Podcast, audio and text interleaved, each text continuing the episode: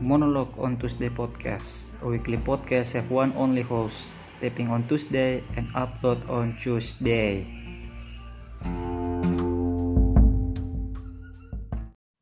Ladies and gentlemen, I'm your host. My name is Aga AGHA. Welcome to my universe. Been a long time ago. I don't make any episode. Last time I taped it's July 2021.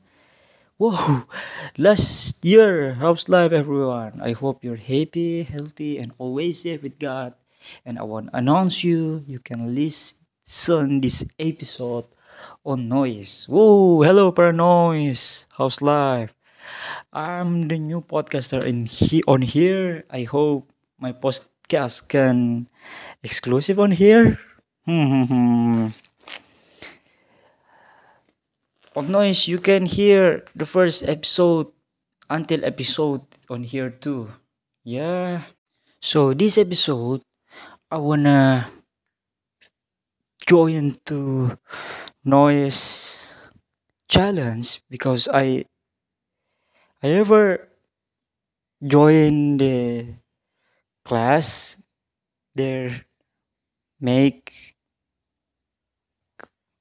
I think it's uh last tomorrow is last day because I wanna make again in on noise. Okay, let's go to the topic. Ya, topik pertama adalah tentang polisi dan narkoba. Uh, uh, uh, harusnya polisi yang tidak memakai begitu. Aduh, kenapa begitu? Ya, kronologinya ketika Jumat 14 Oktober 2022 Polda, Polda Metro Jaya membeberkan bahwa Teddy Minahasa diduga mengedarkan narkoba jenis sabu seberat 5 kg. Sabu tersebut ditujukan untuk Kampung Bahari yang terkenal sebagai kampung narkoba. Wow. Dari 5 kg tersebut baru 1,7 kg yang diedarkan ke Kampung Bahari sementara sisanya berhasil disita polisi. Sudah ada 3,3 kg barang bukti yang diamankan dan 1,7 kg sabu diedarkan di Kampung Bahari. Ujar Direktur Reserse Narkoba Polda Metro Jaya Kombes Mukti Juharsa dalam konferensi pers di Polres Jakarta Pusat. Sementara itu, sabu seberat kilo 5 kg yang diedarkan merupakan bukti hasil wow, bukti hasil pengungkapan narkoba di Mapolres Bukit Tinggi. Uh, jauh juga di dari Bukit Tinggi sampai ke Bahari, Kampung Bahari, Jakarta maksud saya. Sabu tersebut diambil diduga secara diam-diam oleh anggota Polda Sumatera Barat AKBPD dan diganti dengan tawas. Waduh, tawas. AKBPD diminta mengambil sabu seberat 5 kg dari total 41 kg sabu-sabu yang hendak dimusnahkan di Mapolres Bukit Tinggi. Astaga. Kata Pak Mukti dilansir dari kompas.com, kami masih dalami, tapi memang berdasarkan ketera keterangan dari saudara AKBPD itu ber perintah dari Bapak TM yang di mana Teddy Minahasa. Hasil pemeriksaan Teddy ternyata negatif narkoba. Meski diduga terlibat dalam jaringan peredaran narkoba, Kapolri menyebut bahwa hasil pemeriksaan Teddy menunjukkan negatif narkoba. Terkait masalah tes untuk Irjen TM, tiga kali tes memang salah satu hal didapat terkait dengan masalah jenis obat tertentu, tetapi bukan narkoba. Kata Sigit dilansir dari kompas.com. Sigit melanjutkan masalah konsumsi jenis obat tersebut akan ditelusuri lebih dalam oleh tim medis. Dimutasi ke Yama Polri. Ini berita tentang apa? Kronologinya. Oke, lanjut. Dimutasi ke Yanma Polri, imbas keterlibatan dalam kasus dugaan peredaran narkoba, Teddy pun batal menjadi Kapolda Jawa Timur dan dicopot dari Kapolda Sumatera Barat. Wow. Baru dilantik wah batal menjadi Kapolda Kapolda Jawa Timur. Wow, hampir.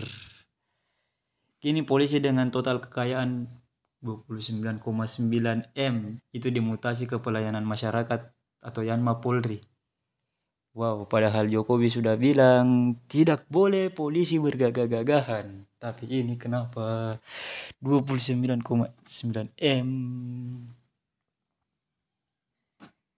Jumat dikutip dari Kompas lagi. Jumat Mutasi itu tertuang dalam surat telegram terbaru per 14 Oktober 2022. Hal tersebut sebagaimana dikonfirmasi oleh Kepala Divisi Humas Polri Irjen Dedi Prasetyo. Ya, betul pembatalan Irjen Pol TM penggantian para Kapolda yang pensiun dan promosi lainnya guna meningkatkan kinerja organisasi. Biar Pak Dedi Prasetyo ya, bukan Dedi Corbuzier. Oke, okay, not Dedi Corbuzier. Bukan jadi tersangka dan terancam hukuman mati. Wow.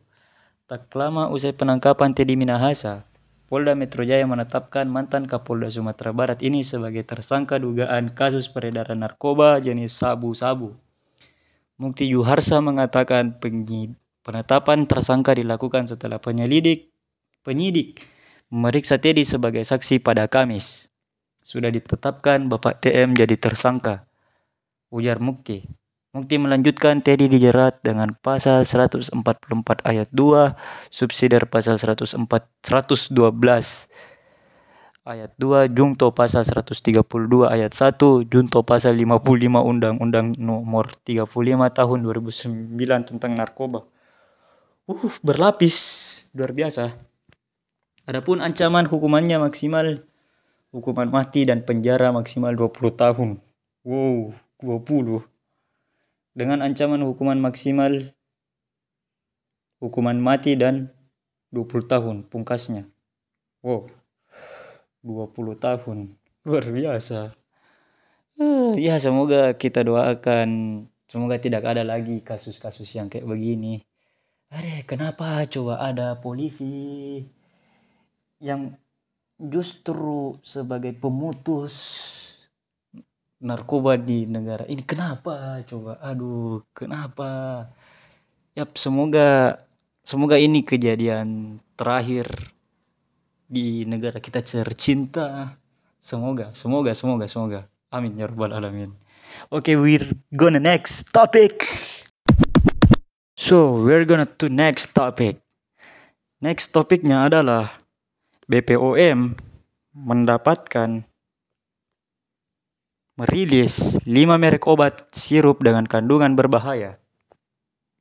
Dikutip dari CNBC Indonesia, Badan Pengawas Obat dan Makanan Republik Indonesia telah melakukan pengujian dan sampling terhadap jenis sirup obat sirup maksud saya yang diduga mengandung cemaran etilen glikol dan dietli, dieti, dietilen glikol atau DEG. Pengujian dilakukan terhadap 39 batch dari 26 sirup obat sampai dengan 19 Oktober. Hasilnya, BPOM menemukan adanya kandungan cemaran EG yang melebihi ambang batas pada 5 produk berikut. The first one, Thermorex Syrup atau obat demam, produksi PT Konimex dengan nomor izin edar uh. Ah, jangan bahas ki. Kemasan dus botol plastik 60 ml yang kedua fluoride DMP sirup obat batuk dan flu. Unibe Unibaby cough sirup. Produksi universal paramequital Unibaby demam sirup dan Udi Unibaby demam drops. Untuk obat demam. Yang keduanya ini. Sebagai acuan, farmakop dan standar baku nasional yang diakui ambang batas aman atau tolerability daily intake atau TDI untuk cemaran EG dan DEG sebesar 0,5 0,5 mg per kilogram berat badan per hari Kelima obat tersebut berdasarkan hasil pengujian menggunakan EG yang melebihi ambang batas aman.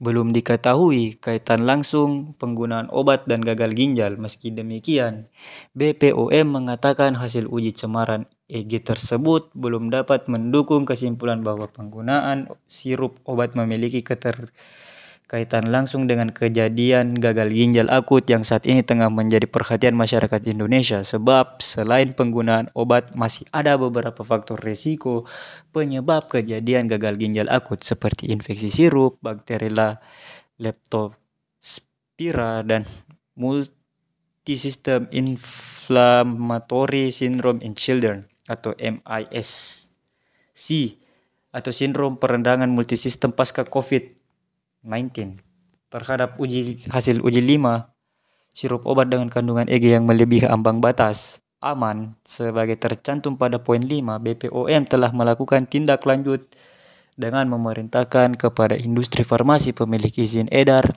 untuk melakukan penarikan sirup obat dari peredaran di seluruh Indonesia dan pemusnahan untuk seluruh batch produk. Demikian bunyi pernyataan tertulis BPOM yang diterima CNBC Kamis 20 bulan 10 2022. Jadi dari CNBC sudah pasti kredibilitasnya tinggi. Aduh. Kasihan anak-anak yang pakai itu obatnya. Mudah-mudahan hasilnya aman dan tidak terjadi tidak terjadi apa ya? Udah tahu deh. Pusing saya. Oke, okay, next topic. So, we're gonna talk about the last topic. Yes, the last topic is about football tragedy in Malang or the name is Kanjuruhan disaster. Yes, we're gonna talk about this. This news is from USS Fitz dan tragedi Kanjuruhan. Perkembangan berita penting yang terjadi sejauh ini. Dari rekonstruksinya ter tentang tragedi Kanjuruhan hingga rencana peruntuhan stadion. Wow. Peruntuhan stadion on one first October last tragedi Kanjuruhan terjadi. Ratusan orang jadi korban, bahkan lebih dari 100 orang yang meninggal kayaknya lebih 170-an kalau tidak salah. I don't know. Presiden pun membentuk fakta peristiwa Stadion Kanjuruhan Malang atau TGIEPF sementara proses hukum bergulir. Berikut perkembangan berita penting yang terjadi sejauh ini. Rekonstruksi terkait tra tentang tragedi Kanjuruhan perlihatkan tembakan gas air mata tak gas air mata ke tribun. Padahal di konten narasi yang enam hari yang lalu melihat memperlihatkan adanya beberapa polisi yang menembakkan dua jenis gas air mata. Saya lupa apa namanya. Oke kita baca dulu. Rabu 19 bulan 10 lalu rekonstruksi tragedi Kanjuruhan digelar di lapangan sepak bola Polda Jatim. Namun reka ulang tersebut menuai kritik karena bertolak belakang dengan fakta yang terekam lewat sejumlah video yang bersiku, bersirkulasi di jagat maya yang ada hanya penembakan gas air mata di arah Sentel Ban. Hal tersebut dinilai tidak sesuai dengan kata temuan TP TGIPF. Kadif Humas Irjen Pol Dedi Prasetyo pun menilai hal tersebut bukan masalah. Tidak masalah, tersangkanya pun punya hak ingkar, tetapi penyidik juga punya keyakinan dan alat bukti yang nanti akan dipertanggungjawabkan dalam persidangan. Terus pemberi pemberi perintah penembakan gas air mata terungkap. Rekonstruksi tragedi Kanjuruhan mengungkap pemberi perintah tembakan gas air mata ialah AKP Has Darmawan merupakan komandan kompi atau Danki 3 Brimob Polda Jatim. Dalam mereka ulang, Has Darmawan diketahui memerintahkan tembakan gas air mata pada adegan ke-18. Lalu adegan ke-19 hingga 25 anggota Brimob melepaskan tembakan gas air mata ke tribun penonton. tembakan gas air mata itu dilakukan sebanyak lima personal BRIMOB. Rekaman CCTV lenyap dengan durasi 3 jam 21 menit 54 detik hilang misterius. Kali ini terungkap berkat laporan investigasi TGIPF. Pergerakan awal rangkaian barakuda yang akan melakukan evakuasi Tim Persebaya dapat terekam melalui CCTV yang berada di lobi utama dan area parkir. Demikian salah satu poin dokumen laporan DPIGF DPIGF yang telah terkonfirmasi dikutip dari kompas.com selasa 18 bulan Oktober 2022. Tetapi rekaman CCTV tersebut mulai dari pukul 22 21 detik 30 dapat terekam dengan durasi selama 1 jam 21 menit dan selanjutnya rekaman hilang atau dihapus selama 3 jam 21 menit 54 detik. Kemudian muncul kembali rekaman selama 15 menit. Enggak cuma itu, laporan tersebut menemukan adanya upaya dari pihak kepolisian untuk mengganti rekaman baru ada juga upaya aparat kepolisian untuk mengganti rekaman dengan yang baru. Hal ini berdasarkan kesaksian dari Pak Heru selaku General Koordinator. Beda pengakuan soal intimidasi keluarga korban yang ingin diotopsi. Keluarga korban berencana untuk melaksanakan otopsi pada, pada Kamis 20 Oktober 2022. Namun upaya tersebut dibatalkan karena dugaan adanya intimidasi. Hal ini dikonfirmasi oleh Sekjen Federasi Kontras, Andi Irfan. He said, para aparat dilaporkan secara gegabah hadir ke rumah keluarga korban tersebut. Dalam hal ini ayah dari dua korban meninggal dalam tragedi Kanjuruhan yang bersedia untuk melakukan otopsi. Jadi saya kira dalam jadi saya kira kalau dari pihak kepolisian menyatakan tidak ada intimidasi, itu tidak sesuai dengan kenyataan di lapangan. Jelasnya. Di sisi lain, TPIGF, TGIPF menjelaskan bahwa tidak ada upaya intimidasi dari polisi kepada keluarga korban. Namun TGIPF membenarkan bahwa ada polisi yang datang ke rumah keluarga tersebut. Pihak keluarga pun menjelaskan bahwa jika pihaknya bersedia menjalani otopsi jika ada jaminan ke Minan Keamanan dan Stadion Kanjuruhan bakal diruntuhkan. Wow. Stadion Kanjuruhan yang jadi markas Arema FC bakal diruntuhkan sebagai gantinya supporter yang menjadi lokasi tewasnya 133 supporter akibat berebut keluar tersebut akan digantikan dengan stadion baru yang berstandar FIFA. Untuk stadion untuk stadion Kanjuruhan Malang juga akan diruntuhkan dan kita bangun lagi sesuai dengan